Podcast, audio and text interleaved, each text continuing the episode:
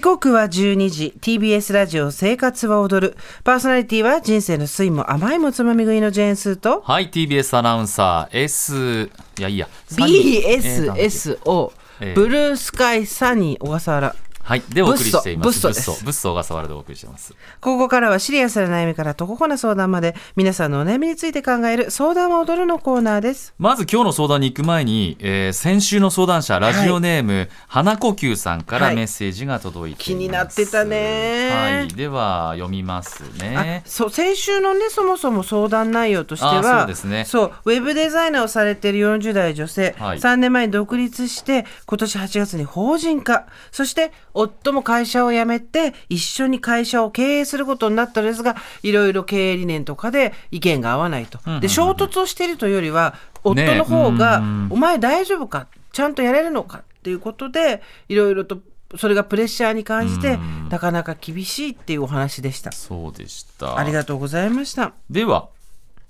お返事いただいたのよ。お返事いただきましたので、はい。えー真摯に相談にお答えくださりありがとうございます、え3回聞き直しましたありがとうございますまずスーさんが気にされていた代表取締役についてですがこれは私になりますよかった。スーさんがインタビューで話していた私なんてという気持ちは自分への拷問だという言葉を独立するときに胸に刻んだつもりだったのにすっかり忘れていたようです。あなたには力があるという言葉本当に元気と勇気と涙が出ました。実は相談メールを書いた直後、夫とまた意見の食い違いがあり、顧問弁護士さん、に相談しました。まあ、実はお願いしてたんだそうです。顧問弁護士というのを入れようということで。えー夫の勇み足で私の意見が正しかったこともあり反省したようで、ここ最近は私も言いたいことをなるべく言って、迷ったら第三者に相談する。など、少しずつ歯車が噛み合って回り出したような感覚がありまああ、よかったね。す。入れたんだね。うんああ。やっぱね、もう困った時の第三者、法的機関。うん。ね。ですよね。ねえ、スーさんの夫婦のままで仕事しちゃダメの言葉も本当にその通りで確かにお互いに甘えがあったように思います、対策として毎週2人で行っている定例会議を近所のカフェでやる、ん。家の仕事環境をオフィスっぽく整える。など、うんうん。夫婦でしっかりオンオフを切り替えられる環境に整える提案をしたところ夫も賛同してくれたので準備を進めています。いいじゃない。うん、少しずつですが私が120%の出力で長く楽しく仕事ができるよう前向きに努力したいと思います。本当にありがとうございましたと。ああ、よかったですね。そういやっぱり相手に話してみて、それでもダメだったら誰か顧問弁護士さんとかねに話をしてなんかこれね男女に関わらず親子もそうだし、えー友達もそう？そう友達もそうかな、パートナーと言われるところ、うん。あの恋愛関係婚姻関係そうですけど、相手が間違ってるんじゃなくてこっちが間違ってるってことを第三者に言われないと納得できないのよね、うんうん。相手に言われるとすごい怒っちゃうじゃん。うん。だけど人に第三者に言われると、あそうだった、まあ、反省してくれたのが良かったですね本当に。そうなんですね、よかった無理のないように。そう必ず自分の意見をしっかり言ってきましょう、察してちゃんだとなかなかものは進まないから、うんうんね。ね。よかったですでも。よかったですね。おお返事ありがとうございました。ほっとしました。あーというですね、はい。えーすっきりしたところで今日の相談にはい。行くということですね、今日は通算2413件目。ラジオネームグミだけで夜更かしさん50歳男性からいただいています。スーさん小笠原さん初めてメールいたします。ありがとうございます。ラジコで楽しく拝聴しています。お悩みというかもやもやです先日都内の行列のできる中華料理店かっこ町中華での出来事です。昼時だったのですでに10人ほど並んでいたため私は最後尾に並びました。ものの10分もしないうちに私の後ろにも5人ほど並んだ頃です。私のすぐ前に一人で並んでいた50代くらいの男性 A がその時近くに車で到着した連れの男性 B を列に招き入れました。つまり私の前に一人追加です。私は思わずすみませんすいません。後から来たのなら最後尾に並んでくれませんか？横入りですよねと男性2人に言いました。そうすると前に並んでいた男性 A が前の方の人もやっているしいいでしょうというので私は横入りだからダメでしょと言いなんだか言い合いになっているうちに後から車で来た男性 B が逆ギレ気味に、あ、ダメなら俺帰るわ、と言って帰ろうとしました。それらのやりとりで私も嫌な気分になり、少し並んだけど、もうもういいや、と思い、列を離れ帰りました。この話を家族にしたところ、一人二人入ることもあるから別にいいんじゃない？と言われました。私ももともと並んでいてトイレやコンビニにドリンクを買いに行くぐらいは、まあいいやと、とやかく言いません。ただ、極端な例ですが、もし前に並んでいる人が、後ろから知り合い10人呼んで、列に入れたらどう思いますかと言いたいです。まあ、1人だろうが10人だろうが横入りじゃないのかなと。お店によっては、人数が揃ってから列に並んでくださいというルールがあるところもありますが、その中華料理屋さんは、高齢店主の家族経営で特にルールはなかったです。こんなことでとやかく言う私は細かすぎでしょうかいい大人が身勝手だな。その横入りはよしって子供に見せられますか？と考えてしまいます。ご意見お聞きしたいですと。はい、ありがとうございます。グミだけど深しさん。あの、これ、前に人が入ってくるのは誰だって嫌ですよね。勘弁ですね。ね、なんか自分の前の人が、うん。遅れてきた人ごめんごめんみたいな感じで一人入ったりとかっていう時に、でまあこれすごく考え方の問題ではあるんですけど全員が並んで何かを待ってる時に、うんそこの場にはいなかった人を横から入れるっていうのはうん。基本的には絶対ダメじゃないですか。はい。横入りなし、うん。人数が1人だろうが10人だろうがなし、でもこの方もコンビニに行ったりトイレに行ったりとかもともと並んでた人がちょっと抜けたんだったらありってあるじゃないですか。うんうんうん。でそれはなぜなら元から並んでいて、うん。一瞬いなくなったから戻ってきたっていうこと、ならありとか。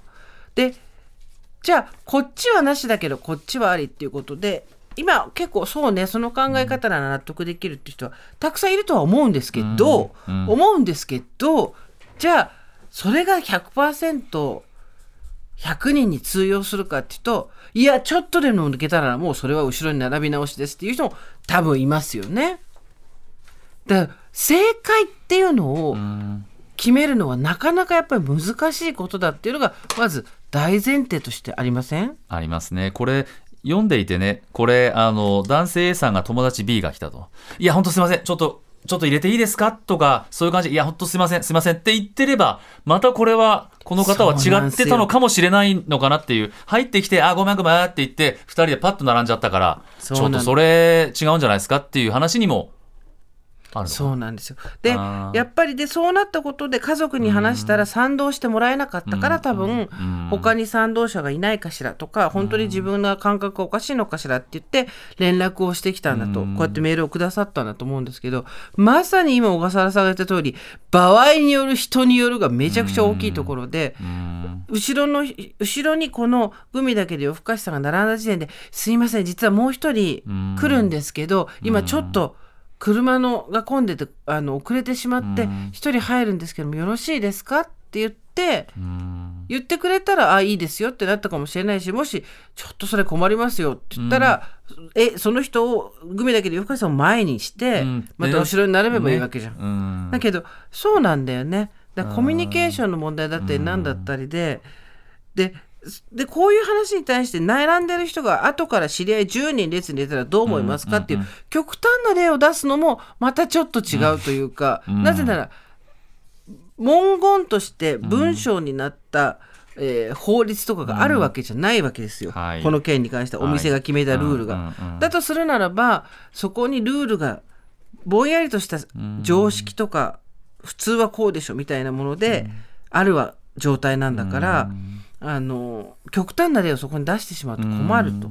でじゃあどうしたらいいのかって言ったらやっぱりその高齢の店主だろうが家族経営だろうがちょっとおなんか待ってて途中から入ったりとかする人がいてうん。いるので。なんかルール設けてくれませんかって、お店に頼むのがいいのいいんじゃないかなと思うけど、うんうんその前に並んでた男性 A が、前の方の人もやってるからいいでしょってこれもねまたこれもね本当ちょっとねそういうことじゃないよそれを言っちゃうとね。そう。でもまあまあね。これ10人だからね。これまあこういうケースでやりませんけど例えば東京ディズニーランドですか、うん。行ってる時に「あいいよいいよ。お父さん並んどくから遊んできな」って言ってね。遊ばせて、うん。ちょっとそろそろ時間が近づいてきたから戻ってきてなんていうことはやりますね。そうですよね、うん、やりますこれ本当に、で、まうん。周りの人にとったらちょっとちょっとでもそういうあ本当すいませんちょっとすいませんちょっとっていうことは、うん。まあ言うようにはしてますね。小さい子だから並べないっていうのも分かるしね。うん。まあ、それは行列が長かったからいいのかなっていうのも10人ぐらいだとね1人入ってきただけでもちょっと違うのかなっていうのはうん。思ったりもしますけどもね。そうあとあれですよね。これが例えば、まあご飯どころだから、突然ここでなんていうの、うん。10人目で、うん。はい売り切れですってことはないけど、まあ、例えば5分10分入るのが遅くなるっていうのが、昼時例えばこれは会社のお昼休みとかだったら結構きついですよね。ですね。うん。うんうんでもまあそうでもなかったらまあいいかって人もいるだろうし、うん。あとはこれがご飯で食べるとこじゃなくて一、人一個しか買えないお菓子とかだったうらわ前の人で終わっちゃう可能性ってあるわけじゃん。